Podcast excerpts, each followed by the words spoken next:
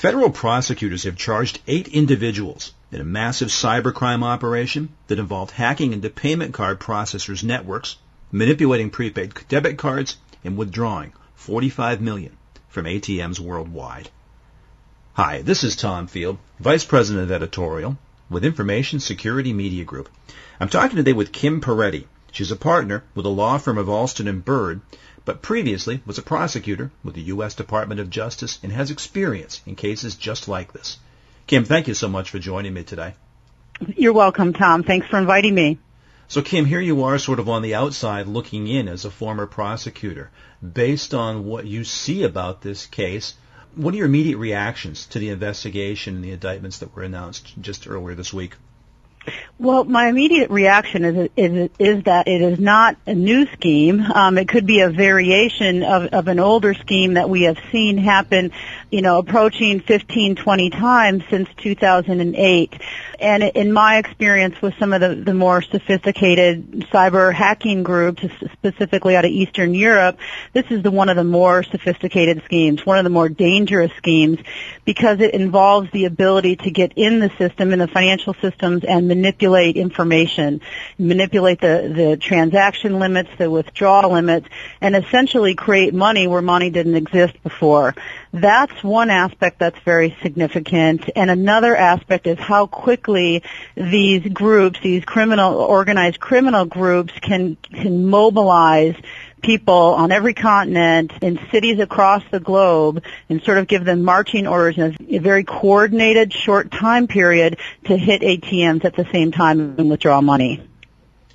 Kim, from your experience, what has to go wrong with payments processors and banks for these schemes to go right?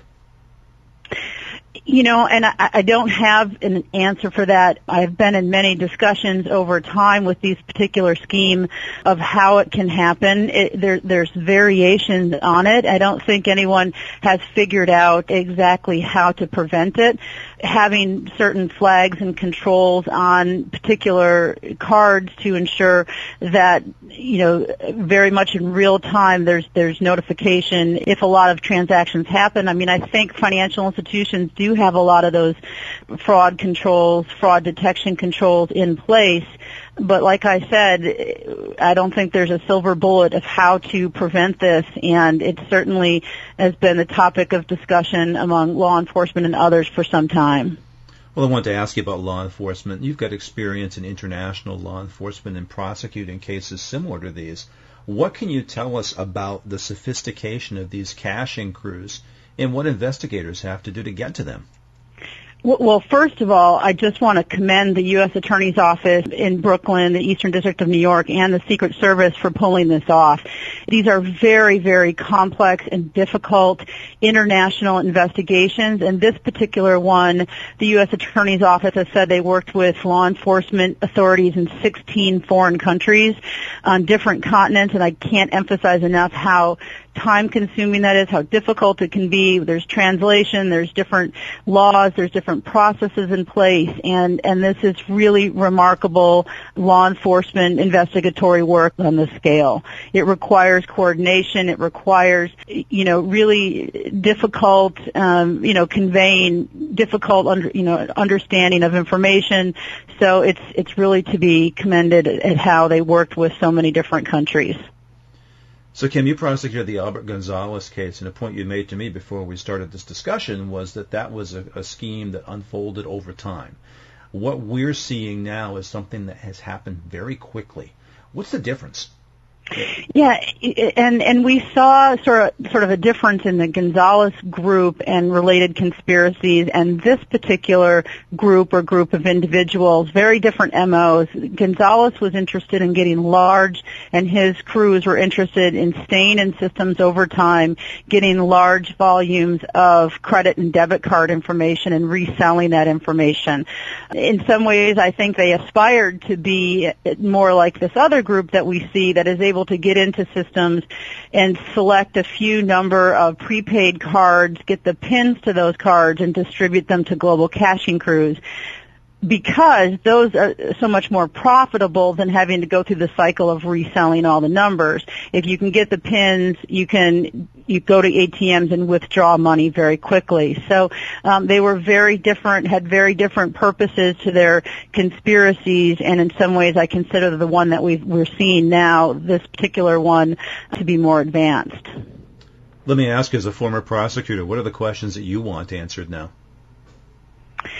Well, I think with each one of these that happens, you know, working together, bringing law enforcement, the financial services to, sector together to see um, is there any continuing ability to get advance warning about this? Is there any any loopholes we've seen from these particular attacks that we can ensure to get information out to the to, to the sector so that this can't happen again? I mean, often the criminals do you know use the same methods, tactics, and, and techniques. So if there's anything we can learn from this to be able to prevent a similar attack in the future, we just got to keep picking away at it. Kim, we've seen other cash out schemes even as, as recently as this year. How does what we're seeing unfold right now match up with cybercrime trends that you're paying attention to in your role with Alston and Bird?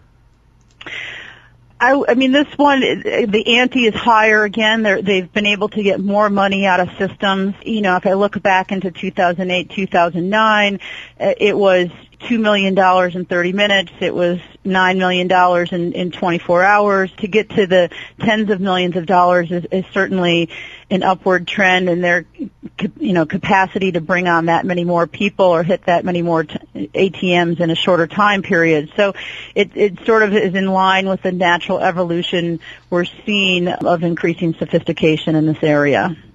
So Kim, a final question for you. Given the increasing sophistication you're seeing in cyber crimes, what advice do you offer to financial institutions now? What they, can they do to better protect themselves and make themselves aware of the schemes that potentially are targeting them? And even though we are seeing these schemes, I, I would say that the financial services sector continues to be very advanced in this area of, of bringing in threat intelligence of how these attacks are occurring and incorporating that into their security models. Um, and in some ways, that's that's industry leading practices. So to continue with bringing in threat intelligence and threat modeling as a protective measure, understanding the threat, working together as an industry, sharing information, all of which we've seen happen so far to date, just need to increase, to continue and enhance that.